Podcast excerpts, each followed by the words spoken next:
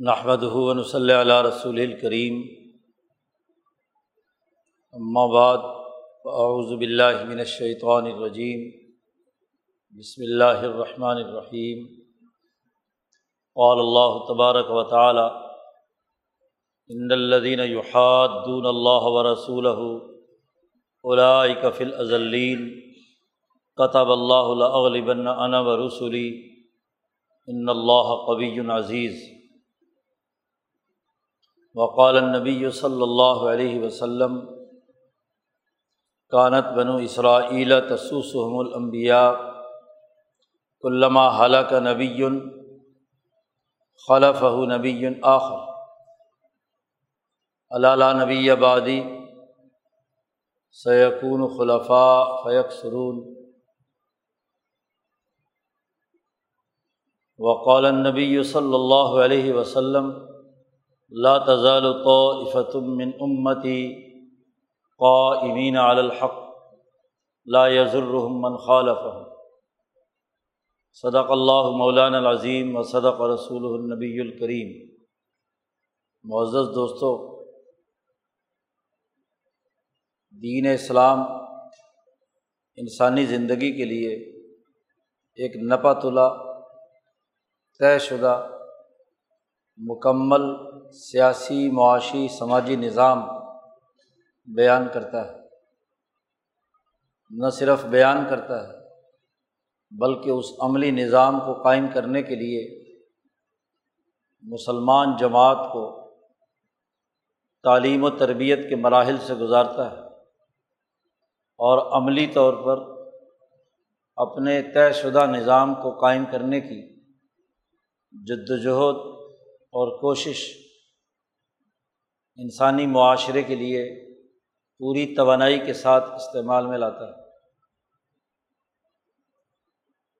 دنیا میں انسانیت کی ترقی اللہ کو مطلوب ہے اور یہ ترقی تبھی ممکن ہے کہ جب وہ انسانی دائرے میں رہتے ہوئے حقوق انسانیت کی ادائیگی کا ایک صاف ستھرا شفاف نظام حیات استوار کرے۔ انسانی معاشرے کی جب بھی ہم گفتگو کرتے ہیں، تو معاشرہ وجود میں آتا ہے۔ سیاسی نظم و نسق، انسانی جان مال، عزت آبرو کے تحفظ کا نظام قائم کرنا، سیاست کا بنیادی ہدف۔ اس کے بغیر کوئی معاشرہ اپنا وجود حاصل نہیں کر سکتا۔ اسی طرح معاشرہ دوسری جس بنیادی چیز پر استوار ہوتا ہے، وہ اس کا معاشی نظام ہے۔ معاشی نظام کے بغیر روٹی، کپڑا، مکان، ہر انسان کو دیے بغیر کوئی بھی معاشرہ استوار نہیں ہو سکتا۔ معاشرے کی ساخت کے یہ دو بنیادی اجزاء ہیں۔ اور تیسرا پہلو یہ کہ یہ سیاست و معیشت ایک ایسے انسان، دوست، فکر، سماجی، صحیح خیالات و افکار کی اساس پر وجود میں آنے چاہیے۔ انسانی بھائی چارہ، انسانی حقوق، انسانوں کی عزت و احترام اور ان کی اجتماعیت کو پیش نظر رکھ کر اجتماعی تقاضوں کی تکمیل کے لیے سیاست و معیشت استوار ہونی چاہیے۔ دنیا میں تمام افکار و خیالات اسی تناظر میں پیش کیے جاتے ہیں کہ انسانی معاشرے کی ترقی کا سیاسی نظام کیا ہے؟ معاشی نظام کیا ہے؟ اور اس کا سماجی فکر، فلسفہ، بنیادی سوچ، وہ کیا ہے؟ اب ان تمام میں جو فکر، جو سیاسی نظام، جو معاشی نظام انسانی معاشرے کے جملہ پہلوؤں کی تکمیل کرے، وہ اعلیٰ انسانیت کی ترقی کا باعث۔ دنیا میں بھی انسان اس سے عزت و افتخار حاصل کرتے ہیں اور اگر وہ انسانی معاشرے کا اعلیٰ ترین نظام تمام انسانوں کے حقوق ادا کرے، عدل و انصاف قائم کرے اور اللہ کی رضا اور اللہ کے تعلق سے کرے، اللہ کا حکم سمجھ کر کرے، تو آخرت میں بھی اس کے لیے ترقیات کے بہت سے مراحل اور منازل ہیں۔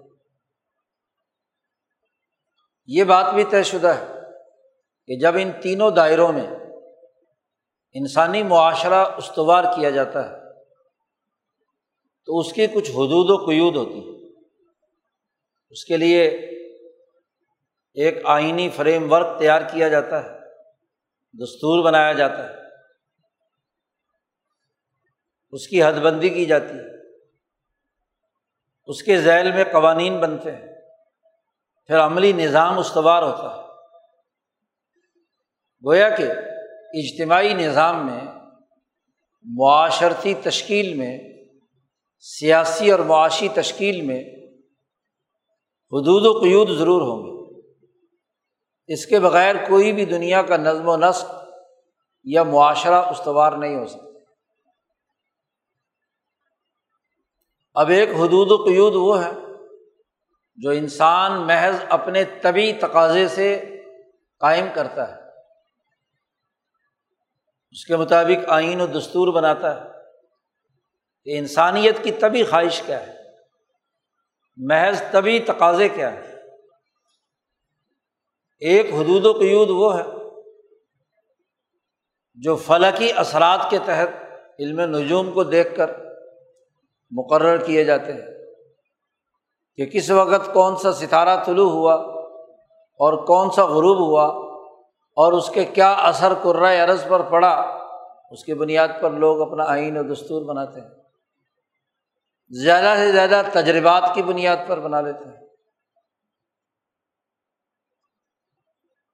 عقل کی بنیاد پر بنا لیتے ہیں۔ یہ تمام حدود و قیود انسانی معاشرے کے جو خواہش نفس، محض طبیعت کے تابع عقل اور محض ناقص تجربات کی روشنی میں بنائے جائیں، وہ ادھورے ہوتے ہیں۔ ہوتا یہ ہے کہ جو عقلمند لوگ ہوتے ہیں کسی معاشرے کے، اپنی عقل کا استعمال اپنے طبقاتی تقاضوں کے مطابق کرتے ہیں۔ اور اپنے طبقاتی مفادات کے لیے عقلمند لوگ دوسرے انسانوں کے حقوق پامال کرتے ہیں۔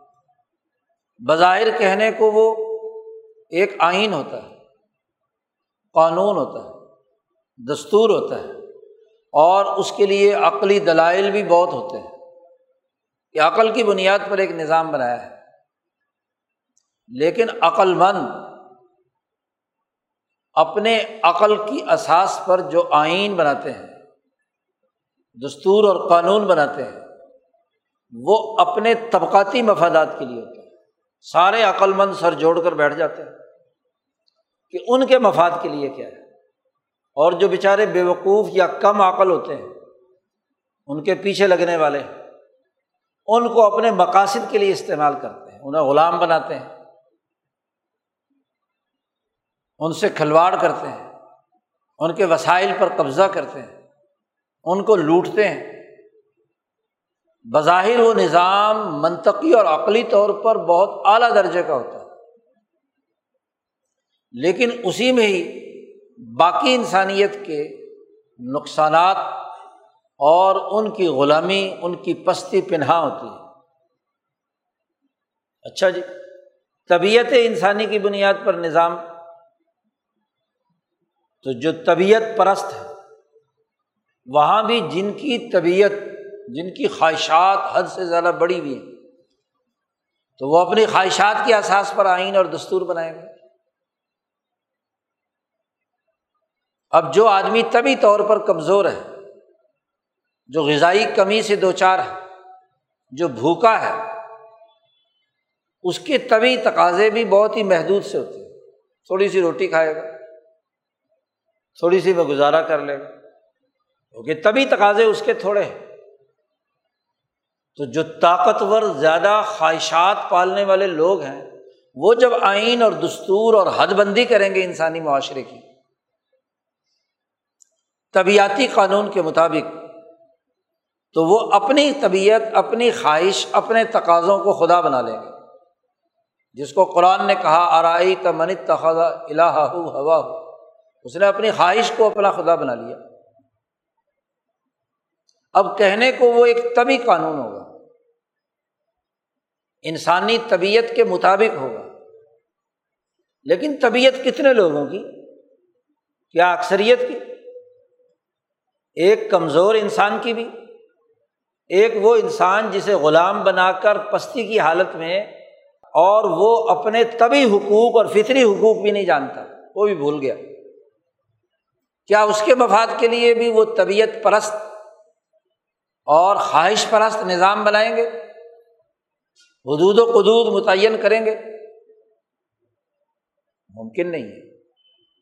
اچھا جی تجربات کی بنیاد پر نظام بنانا ہے یا ستاروں کی بنیاد پر، فلکیات کی بنیاد پر نظام بنانا ہے؟ تجربہ کیا۔ کہ کون سا ستارہ کس وقت طلوع اور غروب ہوتا ہے اور اس کے کیا اثرات زمین پر پڑتے ہیں؟ اس حوالے سے تو انسانیت کی اکثریت ہی نہیں جانتی جی۔ وہ علم نجوم کی، فلکیاتی نظام کی، ستاروں کی گردش کے حساب کتاب سے بالکل نابلد چند مخصوص لوگ جو اس علم سے آگہی رکھتے ہیں۔ کسی درجے میں۔ تو اس علم کی بنیاد پر وہ اجارہ داری قائم کر لیں گے اور اس اجارہ داری کے احساس پر وہ نظام بنائیں گے، حد بندیاں کریں گے۔ اور پھر اگر وہیں کہیں حساب کتاب میں گڑبڑ بھی ہو رہی ہے، تو جب ان کا مفاد سامنے آئے گا، اس مفاد کے تناظر میں کہیں گے کہ آج فلانا ستارہ طلوع ہوا ہے آج فلانا ستارہ غروب ہوا ہے۔ آج تو بڑا منحوس دن ہے۔ ان کا جی نہیں چاہتا کام کرنے کو، تو دن منحوس بنا دیا۔ آج تو بڑا نیک دن ہے، جب اس دن انہوں نے کوئی مفاد اٹھانا ہو۔ تو قوانین اور ضابطے کسی دائرے میں نہیں ہے خلاف حقیقت۔ یہ جو آیت مبارکہ تلاوت کی گئی ہے یہ صورت المجادلہ کی ہے، جس کی ایک آیت پچھلے جمعے میں جس پر گفتگو کی تھی۔ کہ ان الدینہ یوحاد دور اللہ و رسول کو بھی تو کما کو بھی تلزینہ اور یہ تیسرے رقوع میں اللہ دوبارہ پھر یہ آیت لائے ہیں۔ ان الدینہ یوحاد دون اللہ و رسول الائی کا فل ازلین وہاں کہا تھا، وہ ہلاک کر دیے گئے، ذلیل کر دیے گئے کو بھی تو جیسے پہلی قومیں تباہ و برباد ہوئی اور یہاں کہا الائی کا فل ازلین ایک ہی صورت میں دو بار یہ بات آئی ہے۔ جب محض عقل، محض طبیعت، محض علم نجوم کی بنیاد پر قانون اور ضابطے بنیں گے، تو عام طور پر مفاد پرست طبقہ حقیقت کے خلاف اپنے مفادات کے قانون بنائے گا۔ اس لیے اس صورت کے آغاز میں، واقعہ زہار کے تناظر میں یہ بات فرمائی گئی تھی کہ جو اللہ اور اس کے رسول کے مقابلے میں آتے ہیں، دشمنی کرتے ہیں، نئی حد بندی کرتے ہیں، نیا قانون اور ضابطہ بناتے ہیں، وہ ذلیل کر دیے جائیں گے۔ خلاف حقیقت بات ہے۔ کہ بیوی جس سے بچے پیدا ہو چکے ہیں، اب اس بیوی کو کہتا ہے ماں، اور معاشرہ اسے تسلیم کر رہا ہے۔ یہ خود ساختہ عقل ہے۔ مفاد کی بات ہے۔ طبقاتی مفاد۔ جی یا مردانہ شونزم ہے کہ عورت کو حقیر سمجھ کر جب چاہو ماں بنا لو، جب چاہو بیوی بنا لو۔ تو ایک صنفی تسلط خواتین پر ایسا جو خلاف حقیقت ہے۔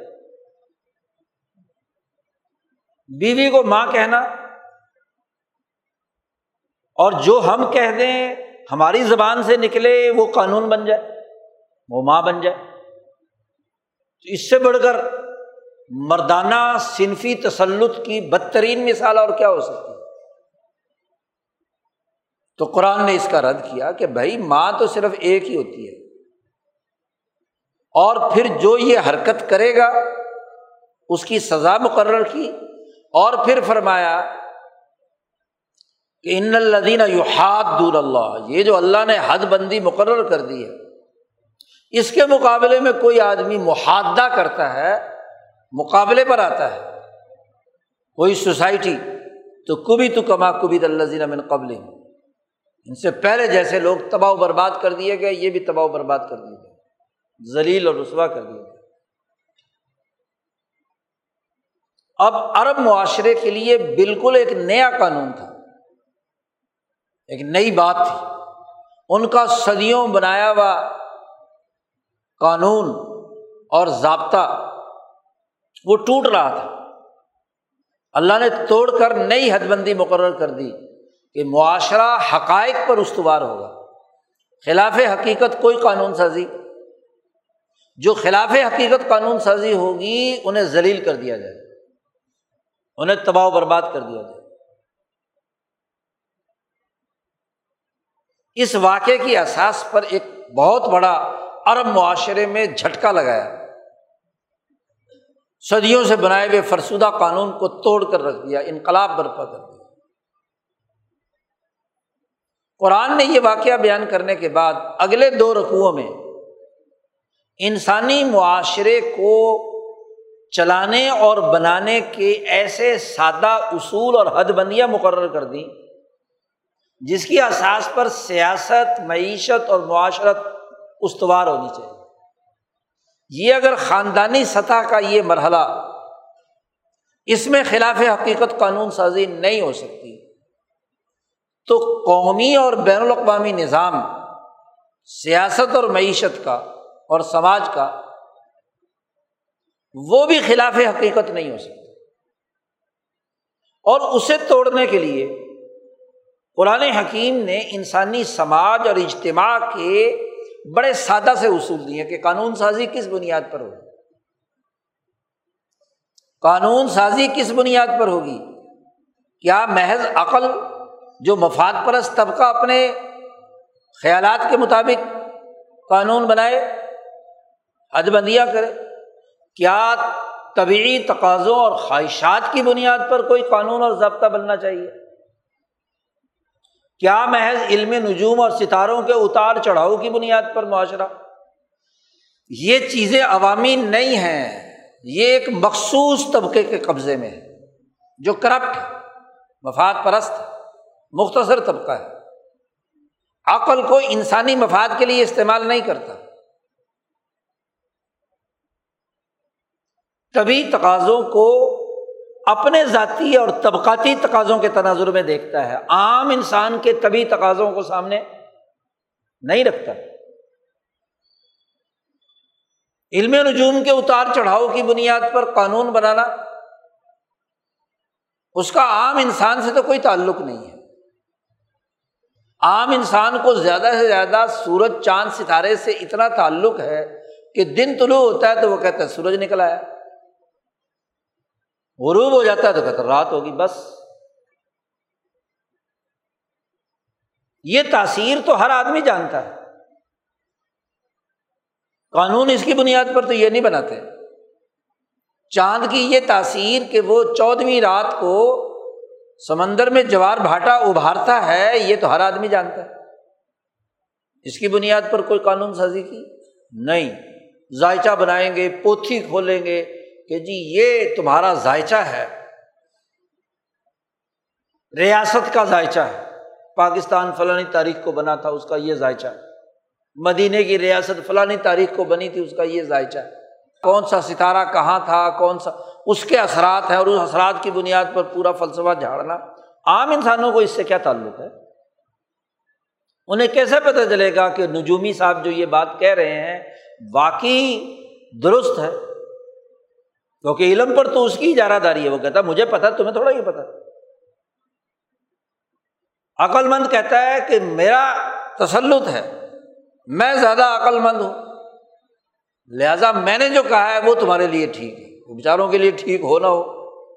تو قرآن حکیم نے اس صورت میں انسانی معاشرے کے بڑے سادہ سے اصول بیان کیے۔ عملی، پریکٹیکل، ہر آدمی کو شریک کیا ہے۔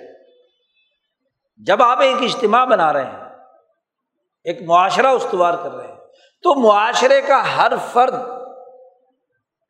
اس کے اندر شریک ہونا چاہیے نا۔ اس کے لیے قرآن حکیم نے اس صورت مبارکہ میں جو حد بندی کی ہے، سیاسی نظام بنانے کی، معاشی نظام بنانے کی، پہلی بات۔ پہلی بات یہ ہے کہ وہ ان تمام لوگوں کے جو کسی ریاستی حدود میں، جغرافیائی حدود میں بس رہے ہیں، ایک معاشرہ استوار کرنا چاہتے ہیں۔ وہ نظام ان کی مشاورت سے وجود میں آئے گا نجوا سے وجود میں آئے گا۔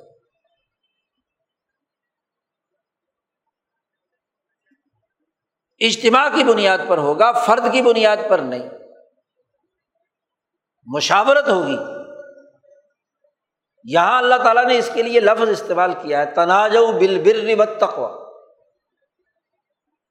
کہ بر اور تقوا کی بنیاد پر تمہاری مشاورت ہونی چاہیے۔ بڑا سادہ سا اصول ہر انسان شریک کر لیا۔ ولاد تناج بل اسمی ول ادوان اسم اور ادوان کی بنیاد پر مشاورت نہیں ہوگی۔ پہلی بات یہ کہ مشاورت ہوگی اور مشاورت کے وقت ہر انسان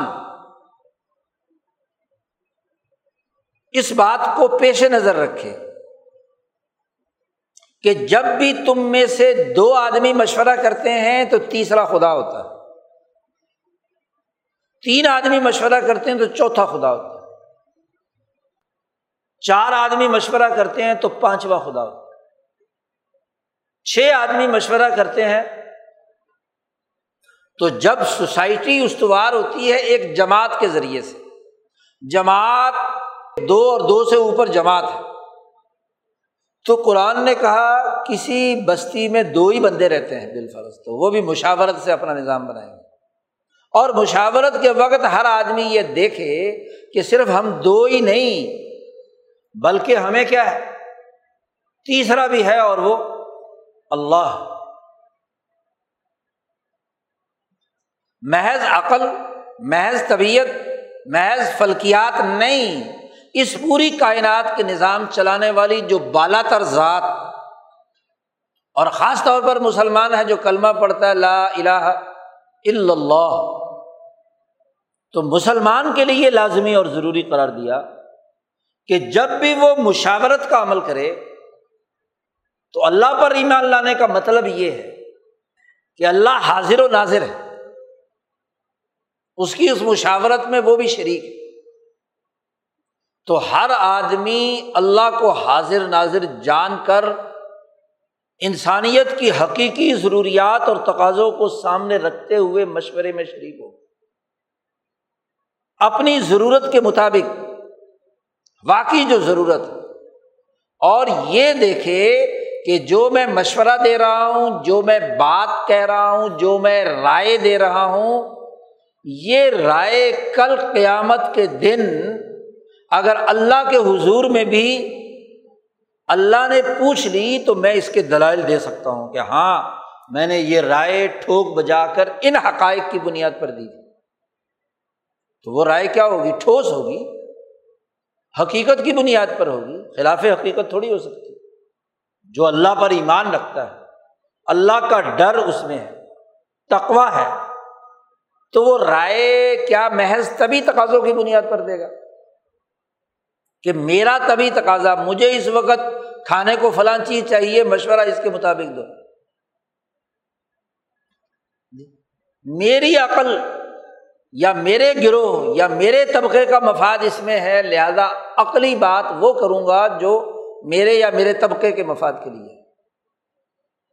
جی نہیں۔ وہ ان تمام چیزوں سے بالا تر ہو کر زیر بحث مسئلے پر حقیقت کی روشنی میں اللہ کو حاضر ناظر جان کر رائے دے گا۔ اس کے طبی تقاضے، عقلی تقاضے، طبقاتی تقاضے پسے پوچھ جائیں گے۔ تو رائے کتنی کھری ہو کر آئے گی سامنے؟ اچھا مشاورت کے ممکنہ دو ہی طریقے ہیں۔ تناج بال اسمی ودوان اور ایک تناج بل بر و تقوا ممکنہ شکلیں دو ہی ہیں۔ ایک الاسم ہے اور ایک البر، دونوں ایک دوسرے کی ضد ہے رائے اگر انسانی سوسائٹی کی ذمہ داریوں کی بنیاد پر دی ہے۔ تو تناز و بل بر بر عربی میں کہتے ہیں، ایک آدمی جو ذمہ داری قبول کرے، اسے پورے اخلاص، توجہ سے پورا کرنے کا عزم اور ارادہ کرے۔ بارہ جو مادہ ہے یہ ذمہ داریوں سے عہدہ برا ہونے کا مفہوم رکھتا ہے۔ شکا میں کہا جاتا ہے کہ کسی نے اگر کوئی قسم اٹھائی یا نظر مانی کہ میں فلانا کام کروں گا اور قسم اس نے پوری کی، اس کے بارے میں کہا جاتا فہوا بار رن وہ کیا ہے؟ قسم پوری کرنے والا ہے نا، جو ذمہ داری لی تھی اس نے پوری کر لی۔ اس کو کوئی عہدہ دیا گیا، کوئی ذمہ داری دی گئی، کوئی چیز اس کے ذمے لگائی گئی، نماز پڑھنا ذمہ داری تھی۔ اس نے ذمہ داری سے نماز ادا کی تو اسے کہیں گے بر اس نے نیکی کا کام کیا۔ یہ اردو ترجمے جو ہے وہ مفہوم مکمل واضح نہیں کرتے، نیک۔ عربی کا لفظ البر، کہ آپ کے سپرد جو ذمہ داری ہوئی ہے، اسے پورا کرو۔ قرآن نے کہا لئی سل بران طلو وجوہ کم قبل المشرق والمغرب ولاکن البرا من آمن بلّہ ولیوم الآخری والملائکتی والکتابی والنبیین۔ و آت المال اعلیٰ حبی ہی دس بارہ چیزیں۔ معاہدات پورے کرنا، مال خرچ کرنا، نماز پڑھنا، زکوٰۃ دینا، ایمان لانا، پوری فہرست۔ تو بر کی اساس پر آپ کی مشاورت ہونی چاہیے۔ اور اس کی بالکل ضد اسم ہے۔ اسم کیا ہے؟ کہ جو ذمہ داری، جو صحیح مشورہ آپ سے مانگا گیا، آپ اس اس ذمہ داری سے عہدہ برا نہیں ہوتے، غلط مشورہ دیتے، غلط رائے دیتے۔ خواہش کی بنیاد پہ اس ذمہ داری کو توڑتے ہیں۔ جس عہدے پر ہے، جس مجلس مشاورت کا آپ حصہ ہیں وہاں آپ بدیانتی کی رائے دے رہے ہیں۔ اور ظاہر بدیانتی کی رائے اپنے مفاد کی ہوگی، طبقے کے مفاد کی ہوگی، محض عقل پرستی کی بنیاد پر ہوگی، محض تجربے کی بنیاد پر ہوگی۔ اس کے علاوہ تو نہیں ہو سکتا۔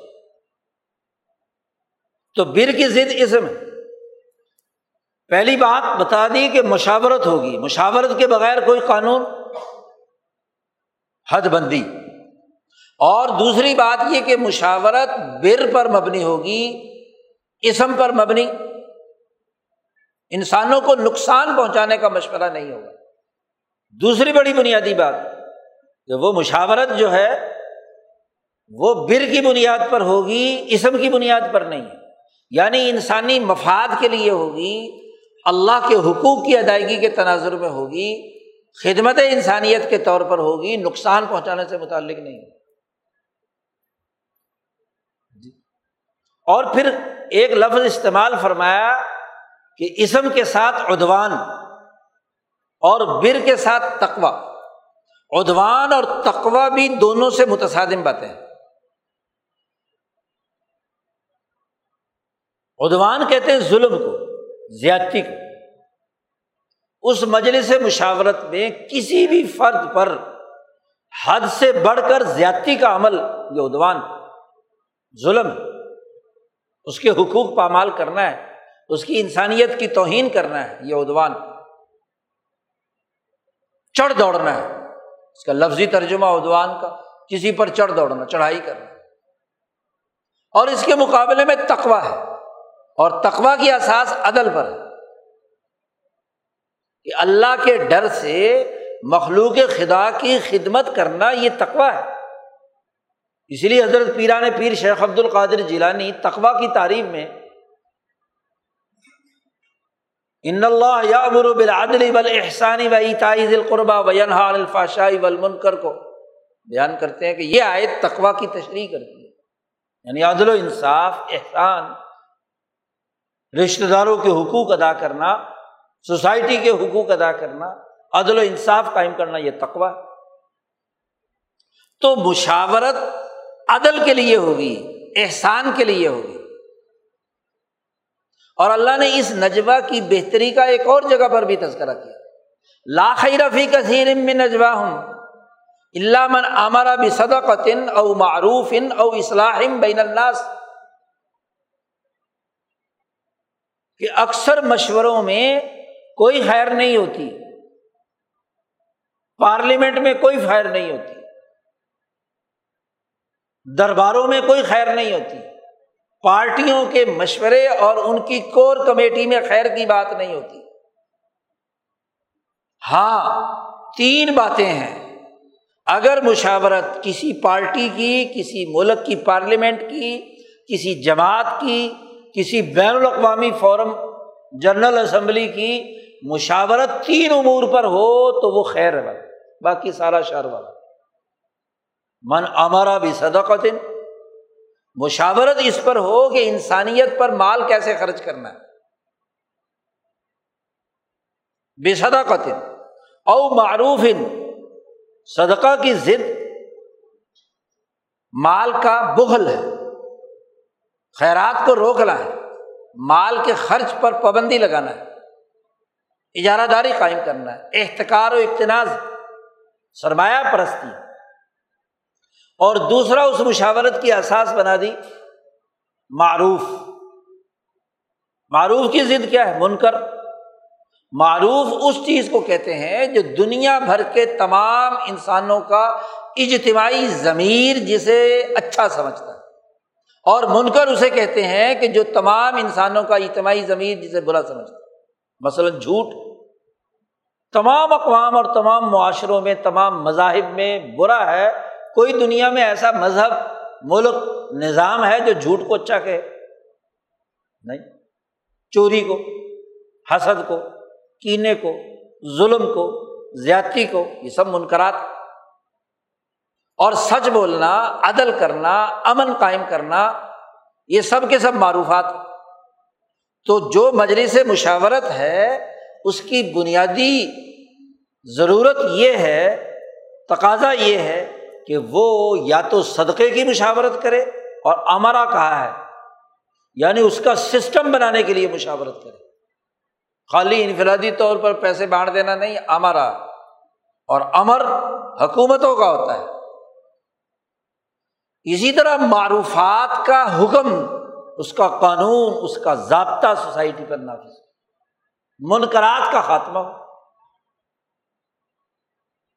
او اصلاحم بین الناس، یا انسانوں کے درمیان کسی بھی مسئلے پہ جھگڑا ہو گیا، تو انسانوں کے درمیان صلاح صفائی پر مشاورت۔ دو قبیلوں میں لڑائی ہوگی، دو افراد میں لڑائی ہوگی، دو جماعتوں میں لڑائی ہو گئی دو ملکوں میں لڑائی ہوگی، تو مشاورت کیا ہوگی؟ اصلاحم بین الناس۔ افسادم بین الناس کی بنیاد پر مشاورت نہیں ہوگی۔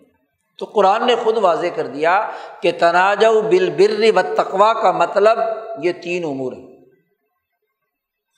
اس کی بنیاد پر مشاورت ہے۔ اور اس کی احساس پر قوانین بنائے گئے ہیں۔ حد بندی کی گئی ہے، سسٹم کی۔ تو وہ تو درست ہے۔ اور جو اس کی بنیاد پر نہیں ہے، وہ غلط ہے۔ گویا کہ انسانی معاشرے کے سیاسی نظم و نسق کے لیے لازمی قرار دے دیا کہ ایک تو مشاورت سے ہوگا۔ وہ تمام لوگ جو اس سوسائٹی کا حصہ ہیں، سب کی رائے اس کے اندر شامل ہونی چاہیے۔ مشاورت یا ان کے منتخب نمائندوں کی رائے۔ اس کا طریقہ کار صاف شفاف طے کرنا ہوگا۔ فراڈ کے نمائندے نہیں جعلی نمائندے نہیں، خود ساختہ نمائندے نہیں کرار واقعی نمائندے۔ اور یہ نبی اکرم صلی اللہ علیہ وسلم کے اپنے عمل سے ثابت ہے۔ اور ان نمائندوں پر بھی یہ لازم ہے کہ وہ اپنے حلقے میں جا کر اپنے عوام سے رائے لے کر آئیں۔ یہ نہیں کہ چونکہ اب وہ منتخب ہے، وہ پارلیمنٹ میں جو چاہے بیٹھ کر باتیں کرتے رہے نہیں۔ غزبۂ اوتاس میں نبی اکرم صلی اللہ علیہ وسلم کے سامنے ایک مسئلہ درپیش ہوا۔ ایک قبیلہ جو شکست کھا رہا ہے، اس سے جو مال غنیمت آیا تھا، وہ لوگوں میں غانمین میں تقسیم کر دیا گیا۔ دو ڈھائی مہینے آپ نے انتظار کیا۔ اس کے بعد وہ آ گئے۔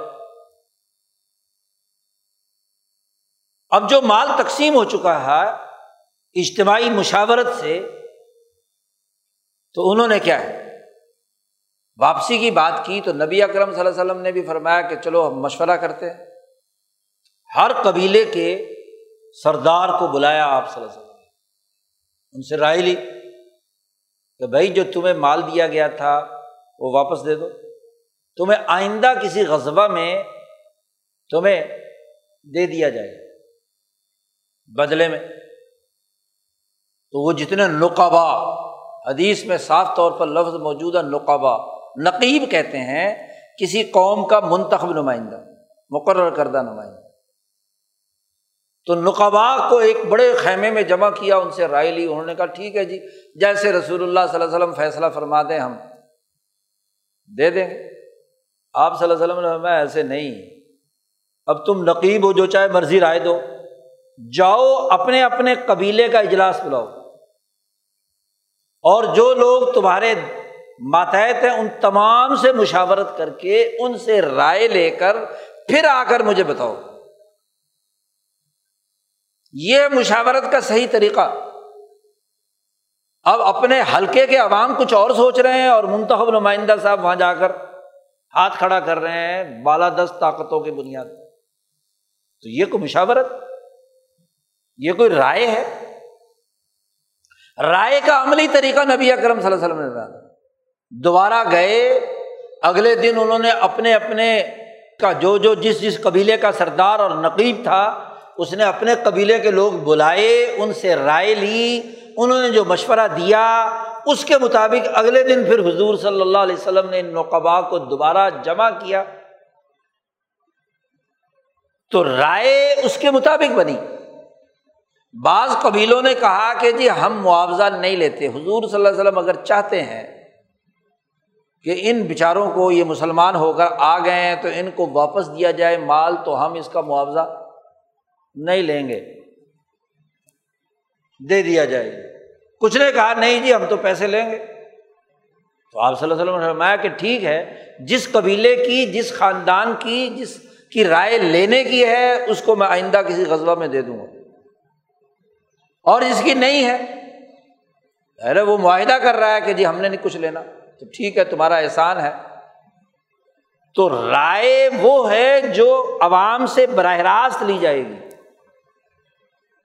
یہ ہے نجوا اب آپ بتائیں کہ نظام نہ طبی تقاضوں پر ہے، نہ عقلی تقاضوں پر ہے، نہ ستاروں کی بنیاد پر ہے۔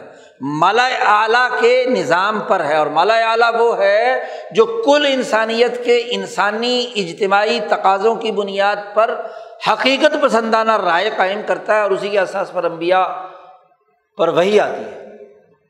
وہی پیٹرن اللہ نے یہاں اختیار کیا ہے دنیا میں، سیاسی نظام میں، کہ جو عملی سیاسی نظام ہوگا، اس میں لوگوں کی رائے لی جائے گی، مشاورت کی جائے گی اور با معنی مشاورت ہوگی، بے معنی نہیں۔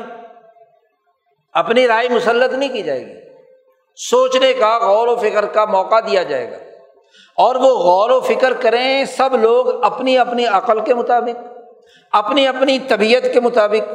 اور اگر کوئی مشورے کے لیے وہ سورج کی روشنی میں کوئی فیصلہ کرنا چاہتا ہے یا چاند کی چاندنی میں فیصلہ کرنا چاہتا ہے، وہ بھی کر لے۔ لیکن رائے جو ہے وہ حقیقت کی بنیاد پر ہوگی۔ اسے دلائل سے ثابت کرنا ہوگا۔ یہ نہ ہو کہ ایک مخصوص طبقے کی اجارہ داری ہو۔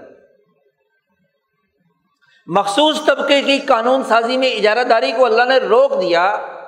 اتخذ و اخبار ہوں و رحبان ہوں ارباب مندون اللہ۔ کہ جو اخبار و رحبان ہے کسی علم کے عالم ہیں، کسی فضیلت اور طبی کشف و کشوف کے ماہر راہب ہیں۔ ان کو خدا نہیں بنایا جا سکتا۔ وہ قانون سازی کی بنیاد نہیں ہے۔ وہ بھی اگر رائے دیں گے تو انسانی ضروریات کی تکمیل کے ان تین دائروں سے متعلق دیں گے۔ ہمارا بھی صدا قطن او معروف او اصلاح بین الناس۔ اس دائرے سے ہٹ کر اگر وہ رائے دے رہے ہیں تو بالاسمی بلودوان اور ہر مشاورت وہ ایک طے شدہ نظام کے تحت ہوگی، ایک مجلس ہوگی، ایک مجلس مشاورت ہوگی، اور جب بھی مجلس مشاورت ہو اور سارے ہی چودھری ہوں، تو وہ مشورہ کہیں پایا تکمیل کو پہنچے گا۔ کیونکہ سارے ہی مشورہ دے رہے ہیں اور کہتا ہے جی میرا مشورہ مانو، دوسرا کہتا ہے، میرا مشورہ مانو۔ تو ہر مجلس مشاورت کا ایک چیئر پرسن بھی تو ہوگا نا، ایک اسپیکر بھی ہوگا، ایک صدر بھی ہوگا، ایک قائد بھی ہوگا، جو تمام مشوروں کو سمپ کر کے اس کو ایک قانون کی شکل میں ڈھالے۔ تو قرآن نے یہاں کہا کہ ایک تو مشاورت ہوگی اور مشاورت بر اور تقوا پر مبنی ہوگی، اور مشاورت میں ہر فرد یہ شریک یہ لحاظ رکھے گا کہ اللہ اس کو دیکھ رہا ہے، اس کی مجلس مشاورت میں شامل ہے۔ نگرانی کر رہا ہے۔ اور پھر دوسرا اس اجتماعی تقاضے کے لیے اس مجلس کا ایک سربراہ ہوگا۔ جماعت ہے تو اس کا صدر ہوگا۔ پارلیمنٹ ہے تو اس کا اسپیکر ہوگا۔ سینٹ ہے تو اس کا چیئرمین ہوگا۔ ریاست ہے کابینہ ہے تو اس کا ایک وزیر اعظم ہوگا جس کے پاس فل اتھارٹی ہوگا قرآن نے کہا ویدا قیل الحم تفس جب بھی مجلسوں کا منعقد ہونے کا وہ حکم دے گا تو منعقد ہوگی۔ ورنہ تو کوئی بھی کہیں بھی مجلس منعقد کر کے خود ہی اپنا فیصلہ کر لے۔ اس کا ایک طے طے شدہ طریقہ کار ہوگا۔ پارلیمنٹ کا طے شدہ اجلاس ہوگا تو اس میں کوئی قانون بنے گا نا۔ سڑک پہ بیٹھ کر پارلیمنٹ کا اجلاس کر لیا جائے، کچھ ممبران کر لیں تو وہ قانون بن جائے گا۔ یوں تو پورے ملک کے اندر لوگ اپنی اپنی پارلیمنٹ اپنی اپنی جگہ پہ منعقد کر کے کیا ہے؟ بھائی، جو اس پارلیمنٹ کا، اس مجلس کا، اس تنظیم کا سربراہ ہے،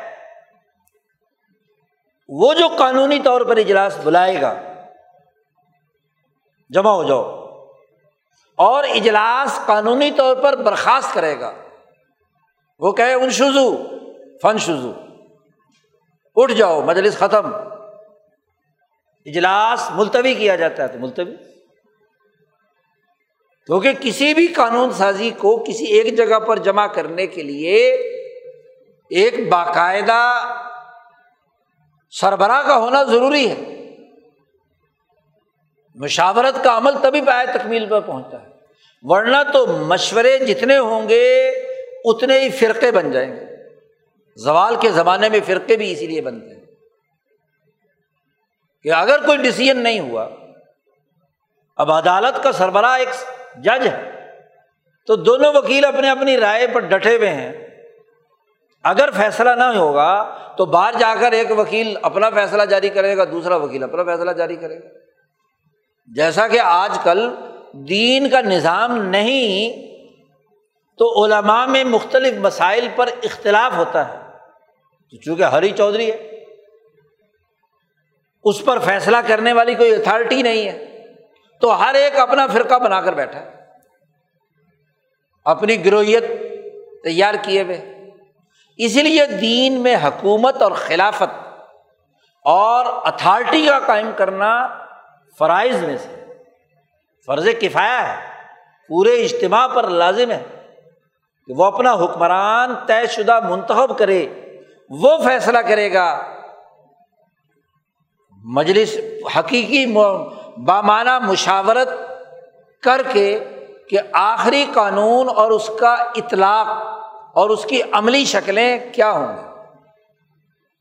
اللہ کو حاضر ناظر جان اسی لیے وہ حکمران جو عادل ہے اللہ عرش، حشر کے دن عرش کے سائے کے نیچے اس کو سب سے آگے جگہ دے گا، باقی سب لوگ پیچھے ہو امام العادل سات آدمیوں کا نبی اکرم صلی اللہ علیہ وسلم نے تذکرہ کیا۔ کہ سب آتن یوز اللہ فیض لا ذلہ اللہ ذل سات آدمی ایسے ہیں کہ قیامت کے دن وہ اللہ کے عرش کے سائے کے نیچے ہوں گے۔ اور وہ میدان اور دن ایسا ہے کہ کوئی سایہ نہیں ہوگا سوائے عرش الہی کے سائے کے۔ راز اللہ، کوئی سایہ نہیں ہوگا سوائے عرش کے سائے۔ ان میں سب سے نمبر اول المام العادل، عدل و انصاف کرنے والا حکمران۔ ذاتی خواہش اور طبی تقاضوں کے مطابق فیصلہ نہیں ہوگا۔ اس لیے کہ جی وہ بد قسمتی یا خوش قسمتی سے پارلیمنٹ کا اسپیکر بن گیا اور وہ ظلم کی رولنگ جاری کرتا رہے۔ پارٹی کا سربراہ بن گیا، ذاتی مفاد کے فیصلے کرتا رہے۔ بد قسمتی سے وزیر اعظم بن گیا تو اپنی کیبنٹ میں وہ حکم جاری کرے اور جو مرضی فیصلے کرتا رہے۔ نہیں، العادل، بر اور تخوا کی بنیاد پر اس کے فیصلے۔ یہ حد بندیاں قرآن حکیم نے سیاسی نقطۂ نظر سے بیان کی اور اس کی اساس پر پارٹی بنانا، حزب بنانا۔ اس کی اساس پر عملی، سیاسی اور معاشی نظام قائم کرنا۔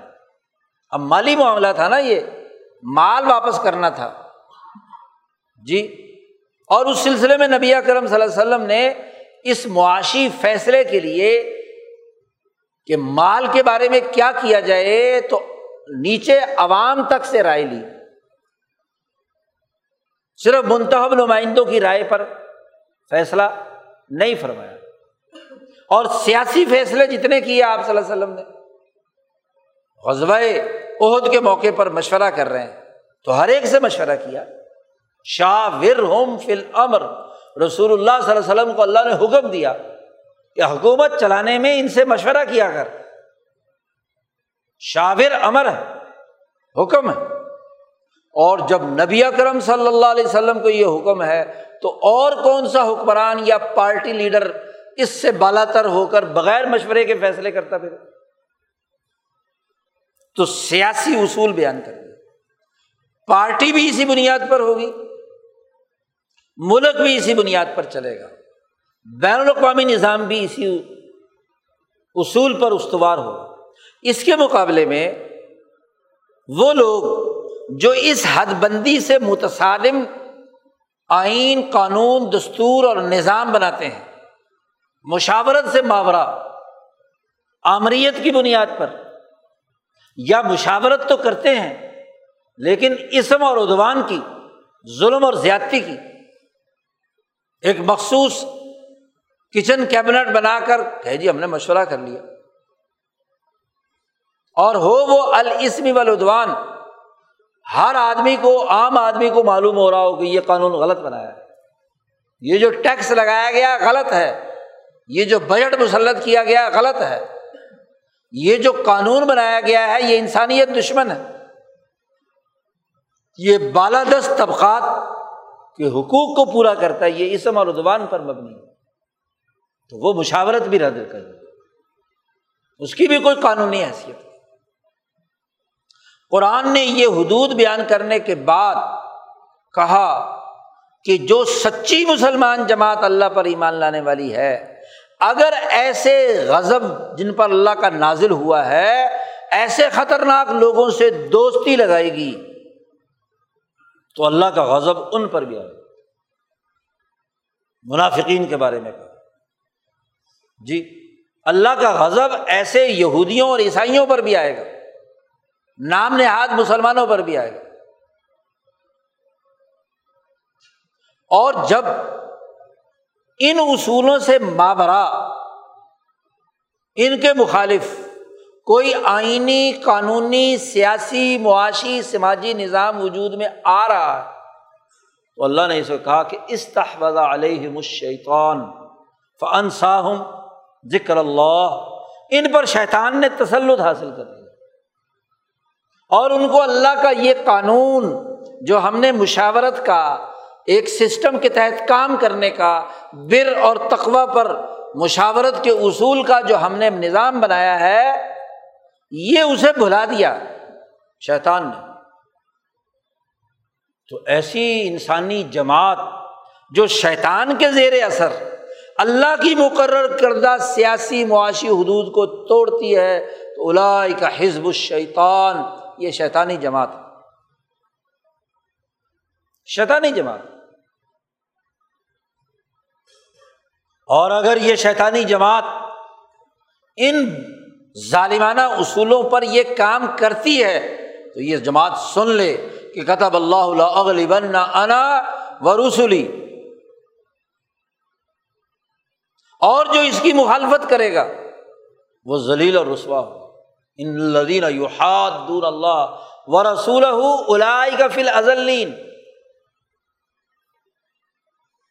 محادہ کی حقیقت پچھلے جمعے میں بیان کی تھی.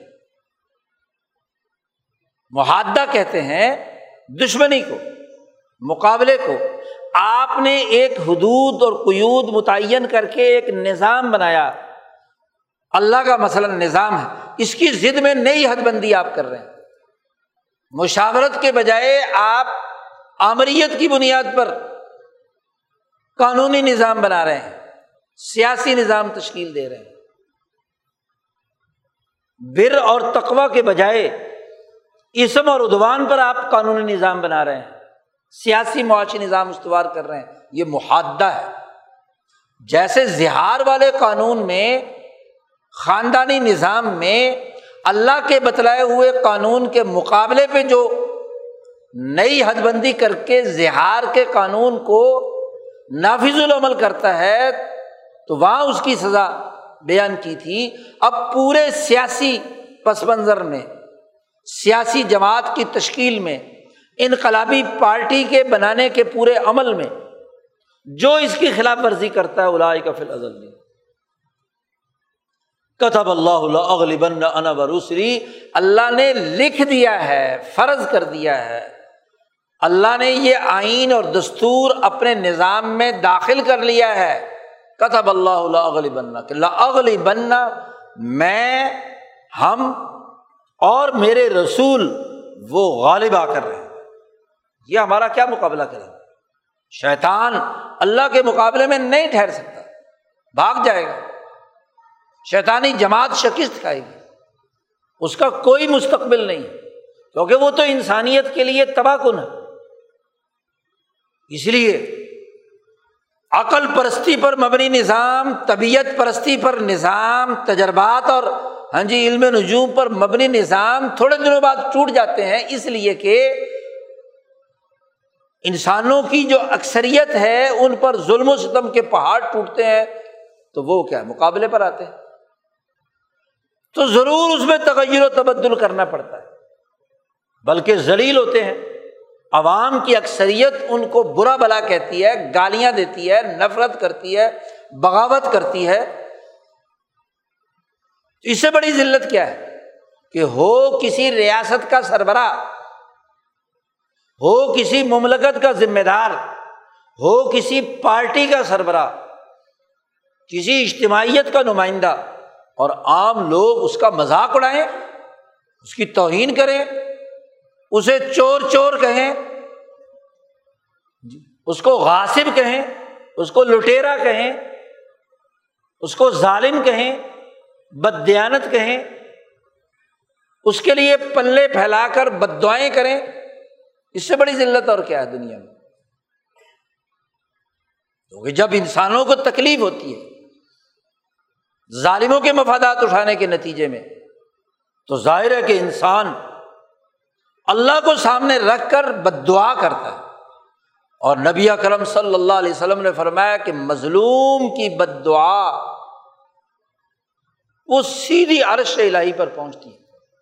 ولو کانا کافرن، اگرچہ مظلوم کافر ہی کیوں نہ ہو۔ انسان تو ہے، اللہ کی مخلوق ہے۔ اور اس کا ایک انسانی رشتہ ذات باری تعالیٰ سے اللہ نے بنائی ہے مخلوق سے ایک انسانی رشتہ ہے۔ چلو جی ایمانی رشتہ نہیں، انسانی رشتہ ہے۔ اور ظلم جو ہے وہ اس کے اوپر ہوا تو اس کی انسانیت کو پامال کیا گیا۔ لئی سا بین ہوا بین اللہ حجاب۔ نبی اکرم صلی اللہ علیہ وسلم کے جملے ہیں۔ کہ اس مظلوم اور اللہ کے درمیان کوئی پردہ حائل نہیں ہوتا۔ تم سفر کرتے ہو، آج تم نے دریافت کیا کہ کتنے ہزار نوری سال پیچھے چلتے گئے، تو وہاں کی تصویریں اب اتار کر تم لائے ہو۔ تو اللہ تک جانے کے لیے کیا ہوتا ہے؟ پتا نہیں کتنے اربوں خربوں سربوں، پتہ نہیں کتنے ہزار سال گزرنے پڑے۔ لیکن مظلوم ادھر سے دعا مانگتا ہے۔ اور ادھر سے فٹ ہاں جی روشنی کی رفتار سے بھی تیز ترین عرش الہی کا دروازہ کھٹکھٹاتی لے سب نہ ہو بین اللہ حجاب۔ کوئی پردہ حل نہیں۔ بد دعائیں کرتا ہے۔ تو قانون، انسانیت دشمنی کا ہو، مظلوم ہو، تو الائی کا فل ازلین اور اللہ پر جب دعا قبول کرتا ہے تو ذلت کے بہت سارے طریقے ہوتے ہیں۔ چونکہ دنیا میں دارالاسباب کی بنیاد پر ہی سزا یا جزا ہوتی ہے۔ تو بسا اوقات باقی اسباب شامل نہیں ہو رہے ہوتے۔ تو فوری سزا نہیں ہوتی، کچھ وقت کے بعد سزا ہوتی ہے۔ اسی لیے ایسے حکمران جو قوموں کے مفاد کے خلاف فیصلہ کرتے ہیں، ان کا پیچھا ذلت کبھی نہیں چھوڑتی چاہے مرنے کے بعد لوگ ان کی قبروں پر جوتے مارے ان کی توہین کریں۔ تاریخ میں ظالم کے طور پر، انسانیت دشمن کے طور پر، انسانیت کے حافظے میں وہ محفوظ رہتا ہے۔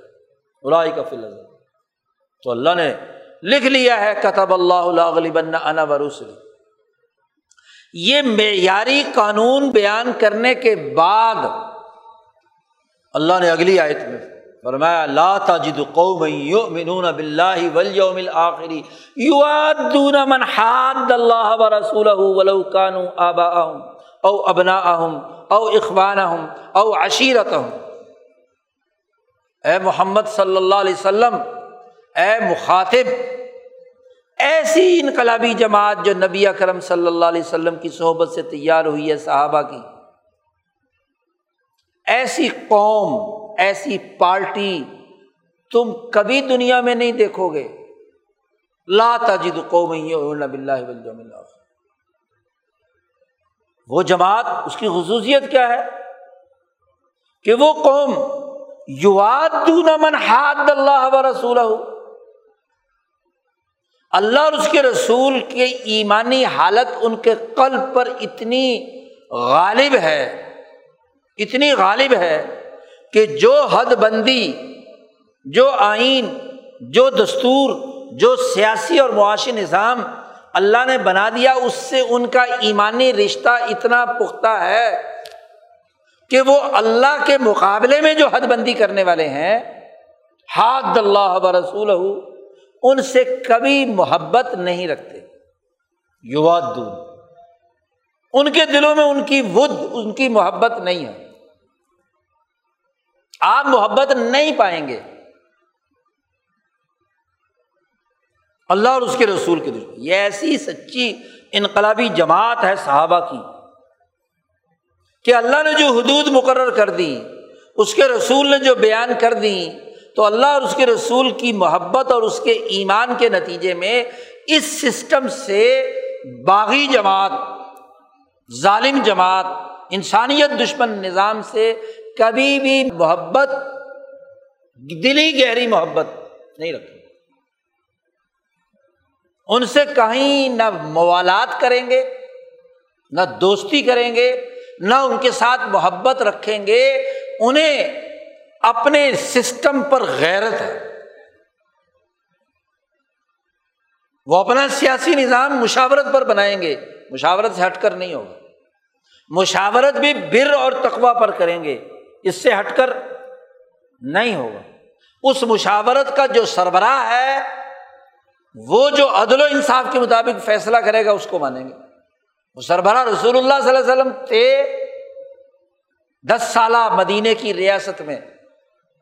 تو آپ کا حکم۔ آپ کے بعد ابو بکر صدیق ان کے خلیفہ بنے۔ تو عمر فاروق لاکھ بڑی رائے رکھتے ہوں۔ مشاورت میں جب ابو بکر نے ایک فیصلہ کر لیا سر تسلیم خان اس کی مخالفت کی کوئی رائے قابل قبول نہیں۔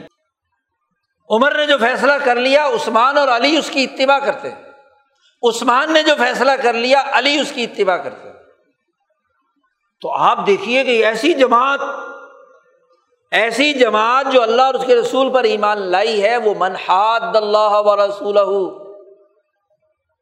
سے محبت کرنے والی نہیں پاؤ گے تم۔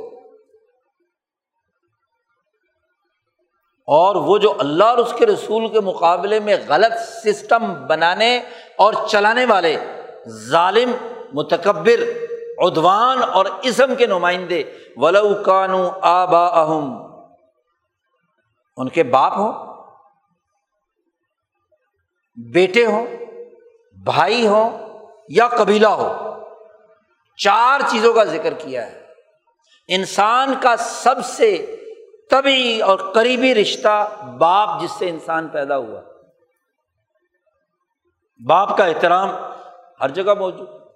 اس کے بعد بیٹا جو آپ سے آگے پیدا ہوا ہے۔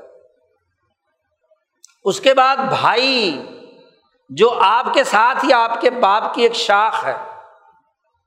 اور اس کے بعد pورا خاندان عشیرہ کم از کم قریبی دس خاندان جو عشیرہ ہے، عشاعر، جو قریبی ترین دس رشتے ہیں۔ عشیرہ، تو قرآن نے کہا کہ وہ اللہ اور اس کے رسول کے مقابلے کا سسٹم بنانے، چلانے والے قانون ساز، انتظامی افسران، سسٹم چلانے والے۔ ولو قانو آبا ان کے والدین ہوں، باپ، دادا، اوپر تک۔ صرف باپ ہی نہیں، دادا بھی سارے شامل ہیں۔ اور اب نہ بیٹا پوتا پڑپوتا۔ بھائی ہوں، ایک بھائی نہیں، کتنے ہی کیوں نہ ہو عشیرت ہوں پورا عشیرہ۔ یا مفسرین نے ان واقعات کو درج کیا ہے، تاریخی واقعات، کہ جن میں صحابہ کرام نے دشمن باپ کے ساتھ کیا معاملہ کیا، بیٹے کے ساتھ کیا معاملہ کیا، بھائی کے ساتھ کیا معاملہ کیا۔ اور خاندان اور عشیرہ کے ساتھ کیا معاملہ؟ باپ کے ساتھ معاملہ کرنے میں ابو بکر صدیق رضی اللہ تعالیٰ عنہ اور بیٹے کے ساتھ بھی معاملہ کرنے میں ابو بکر صدیق کے واقعات دو واقعات درج غزبۂ بدر کے موقع پر عبد الرحمان ابن ابی بکر مشرقین مکہ کی طرف سے لڑنے کے لیے آیا تھا۔ اور عبد الرحمان نے مسلمان ہونے کے بعد ابو بکر صاحب کہا کہ ابا جان، آپ کئی دفعہ میری تلوار کے نیچے بدر میں آئے تھے، لیکن میں نے باپ سمجھ کر آپ کو چھوڑ دیا۔ ابو بکر صدیق کہتے ہیں کہ، اے بیٹے، اگر تو میری تلوار کے نیچے بدر میں آ جاتا تو میں کبھی نہ تجھے چھوڑ یہ اللہ اور اس کے رسول سے محبت کہ جس سسٹم جو مشاورت کا ہے، اس کو ختم کر کے ظالمانہ نظام مشرقین مکہ بنا رہے ہیں۔ مفاد پرستی کا نظام، طبقاتی نظام بر اور تقوا کے بجائے اسم اور ادوان پر قائم کرنے کے لیے تم لڑنے آئے تھے بدر میں۔ تو میں کبھی یہ برداشت نہ کرتا۔ اور عشیرت ہوں تو عشیرہ تو خود پورا قریش، عشیرہ ہی تھا نا۔ یہ ستر بڑے بڑے سردار بدر میں قتل ہوئے۔ کون تھے؟ قریش کا عشیرہ تھا۔ تو قرآن نے واضح کر دیا کہ جو اس مشاورت کے نظام کو نہیں مانتا انسانیت کے اس فطری سسٹم کو نہیں مانتا۔ انسانیت کی ترقی کے بر اور تقوا کے امور کو نہیں مانتا۔ وہ اسم اور ادوان کی بنیاد پر ظلم کا سسٹم بناتا ہے۔ تو سچی جماعت وہ ہے جو ان سے محبت نہ رکھے۔ ان کے دل میں وجدانی طور پر محبت، لا تجدو۔ آپ وجدانی طور پر نہیں پائیں گے کہ ان کے دل میں محبت۔ ایک ہوتی ہے دنیا میں تعلقات نبھانے، کفر اور ظلم کی حکومتوں سے۔ جی؟ مواسات جسے کہتے ہیں۔ وہ تو ہوگی۔ انسانی رشتے تھے۔ لیکن موالات یا موادہ محبت نہیں ہوگی، اس لیے کہ اس نے آپ کے سسٹم سے محادہ کیا، دشمنی کی ہے۔ نئی حد بندی مقرر کی ہے، جو خواہش پرستی کی بنیاد پر ہے تبھی تقاضوں کی بنیاد پر ہے، عقلی بنیادوں پر ہے، جو مفادات کی بنیاد پر ہے۔ تو انسانیت کا نظام تو استوار کرنا ہے انسانی اجتماعیت کے اصولوں پر وہ مشاورت، حقیقی بر اور تقوا اور ایک ڈسپلن کے ساتھ انسانیت کی بھلائی کے لیے امارا بھی قطن او معروف ان او اصلاح بین الناس۔ جو افساد بین الناس ہو جو معروف کے بجائے منکر ہو، جو انسانوں پر مال خرچ کرنے کے بجائے مال جمع کرنے کے لیے سرمایہ پرستی کی بنیاد پر ہو، وہ نجوا وہ مشاورت، وہ پارٹی، وہ گروہ، وہ نئی حد بندیاں قائم کر رہا ہے اللہ کے مقابلے۔ اللہ نے جب اس جماعت کی تعریف کی اور یہ جماعت جب اس اصول پر آگے بڑھتی ہے تو اللہ پاک کہتے الائی کا کاتابا فی قلوب ہم المان یہ وہ صحابہ کی جماعت ہے کہ جن کے دلوں پہ اللہ نے ایمان منقش ٹھپا لگا دیا۔ ایمان کا سب سے اعلی مقام وقت کے نبی کا ہوتا ہے۔ اور امبیا میں سب سے اونچے نبی نبی المبیا حضرت محمد مصطفیٰ صلی اللہ علیہ وسلم ہے اسی لیے آپ صلی اللہ علیہ وسلم فرماتے ہیں کہ میں تم تمام سے زیادہ اپنے رب کی معرفت رکھتا ہوں، ایمان رکھتا ہوں۔ مجھ سے بڑھ کر کوئی بھی اللہ کی معرفت اور اللہ کی قرار واقعی جو قدوسیت اور عظمت ہے وہ نہیں رکھتا۔ تو ایمان نبی کے واسطے سے آتا ہے۔ جو نبی سے محبت کرے گا، اس کے دل میں ایمان آئے گا۔ اور جو نوز باللہ نبی کے خلاف یا نبی کے بنائے ہوئے نظام کے خلاف معاندانہ سوچ رکھتا ہے، اس کے مقابلے میں اپنے مفاداتی نظام بناتا ہے، تو ایمان کہاں؟ تو صحابہ کی اس انقلابی جماعت کے دلوں کے بارے میں اللہ نے گواہی دے دی کہ ایمان ان کے اوپر منقش کر دیا۔ اسی لیے فرمایا، رضی اللہ عنہم عنہ مفسرین نے عجیب نقطہ لکھا ہے کہ اللہ نے اس جماعت کے لیے رضوان کا ذکر کیا، اللہ راضی ہو گیا، اللہ نے انہیں خوش کر دیا۔ یہ رضا کس بنیاد پر ہوئی ہے؟ کہ اللہ اور اس کے رسول کے دشمنوں پر یہ ناراض ہوئے تھے۔ غصہ آیا تھا انہیں۔ جی؟ ناراضگی تھی، غضب تھا۔ اللہ کے دشمنوں اور رسول اللہ دشمنوں پر۔ اس غضب کے نتیجے میں ان کی طبیعت پر جو انقباز پیدا ہوا تھا، اللہ نے ان کو خوش کر دیا۔ چلو جاؤ، رضا۔ دوسرے کی ضد ہے نا۔ خوشی اور نہ خوشی۔ تو ان کو جو تکلیف ہوئی تھی مقابل نظام سے، تو اللہ نے اسے خوشی میں بدل دیا۔ رضی اللہ عنہم ورض عنہ۔ اور اس جماعت کے بارے میں کہا الا کا حزب اللہ۔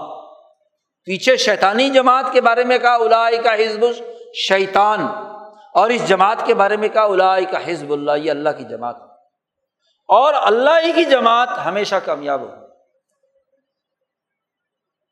کا حم المفلحون۔ فلاح ہے۔ فلاح کے بارے میں مفسرین کہتے فلاح کا مطلب ہے بقا ہے۔ دنیا میں بقا اسی جماعت کی ہے جو حقیقی مشاورت بر اور تقوا کی اساس پر ایک ڈسپلن نظم کے اندر رہتے ہوئے، ایک سربراہ کے ماتحت پارٹی ڈسپلن کے اندر رہتے ہوئے جو جماعت کام کرے گی، تو اس کے لیے بقا ہے۔ جو مشاورت کے بجائے آمریت، جو بر اور تقوا کے بجائے اسم اور عضوان، اور جو مشاورت کے بجائے یا ڈسپلن کے بجائے منتشر۔ کوئی پارٹی نہیں ہے، کوئی اجتماعیت نہیں، کوئی ڈسپلن نہیں ہے۔ وہ لاکھ بڑے بڑے مشورے سوچتے رہیں، تحریریں لکھتے رہیں، دستاویز بناتے رہیں۔ کیونکہ ڈسپلن میں نہیں ہے۔ نیکی اور واز کہتے رہیں، بر پر گفتگو کرتے رہیں۔ تقوا کے لیے ہاں جی نام اپنی مسجدوں اور اپنے اداروں کا تقوا مسجد رکھ لیں۔ لیکن نتیجہ کیا ہے؟ کیونکہ ڈسپلن ہزب کے بغیر کچھ نہیں ہوتا۔ اس لیے قرآن حکیم نے یہاں دو پارٹیوں کا تذکرہ کیا، دو ہی پارٹیاں ہوتی ہیں۔ ایک حزب الشیطان اور ایک حزب اللہ۔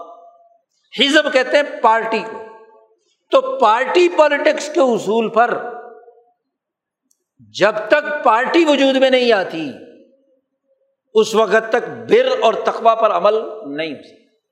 اس لیے مولانا سندھی کہتے ہیں کہ یہ صورت حزب انقلاب انقلابی جماعت بنانے کے اصول بتلاتی ہے کہ ایک انقلابی کارکن کو کیسا ہونا چاہیے؟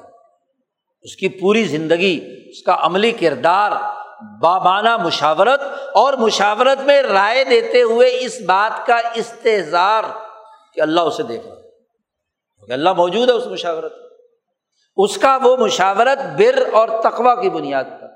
دیانت دارانہ رائے کسی کی رو میں آئے بغیر آزادانہ رائے۔ اور وہ رائے ایک ڈسپلن کے اندر، ایک پارٹی سربراہ کے اندر۔ اس کی احساس۔ پر ورنہ تو یوں رائے تو بکھری بھی دیتے رہو، تو انتشار پیدا کرنے کے علاوہ اور کوئی کام نہیں ہے۔ یہ جو تین چار بنیادی اثاثی سیاسیات کے اصول بیان کیے، اجتماعی معاشرت کے اصول بیان کیے، یہ اللہ کی مقرر کردہ حدود تل کا حدود اللہ۔ یہ اللہ کی حد بندی ہے۔ ان حدود کے مقابلے میں کوئی اور حدود بنائی جائیں تو وہ غلط۔ تو اس پوری آیت میں جو بات واضح کی گئی ہے کہ اللہ کی حدود کی خلاف ورزی دنیا کی ذلت کا باعث بھی ہے اور آخرت کی ذلت کا باعث بھی مسلمان جماعت وہ ہے جو اس صورت اور ان آیات کے تناظر میں اپنے اجتماعی تقاضوں کو سمجھے اور اس کے مطابق کردار ادا کرے۔ خرابی یہی ہے کہ پچھلے تین سو سال سے حزب الشیطان کا تسلط ہے۔ اور حزب الشیطان پوری دنیا میں الاسم ولادوان کی بنیاد پر حکومتیں، سیاستیں، پارٹیاں، ادارے اور اجتماعیت قائم کرنے کے لیے سرگرم عمل ہے مسلمان جماعت کی ذمہ داری ہے کہ اللہ کے بنائے ہوئے ان حدود کے الرغم جو بھی سسٹم قومی یا بین الاقوامی سطح پر بنے، اس سے مقابلہ کرنا، اس کی مزاحمت کرنا، اس سے محبت نہ رکھنا۔ چونکہ وہ عداوت پر مبنی ہے، محادہ پر مبنی ہے، انسانیت دشمنی پر مبنی ہے۔ اس شعور کے ساتھ ایک مسلمان جماعت کردار ادا کرتی ہے، تو دنیا میں بھی کامیاب ہے۔ اسے یقین ہے۔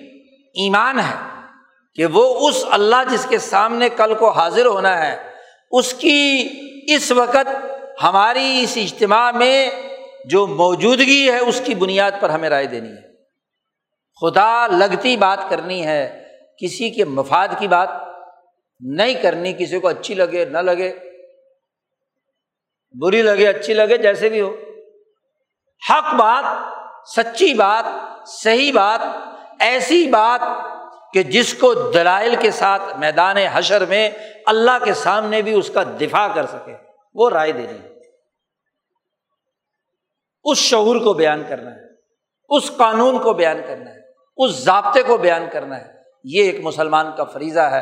اللہ تعالیٰ ہمیں سمجھنے اور عمل کرنے کی توفیق عطا فرمائے۔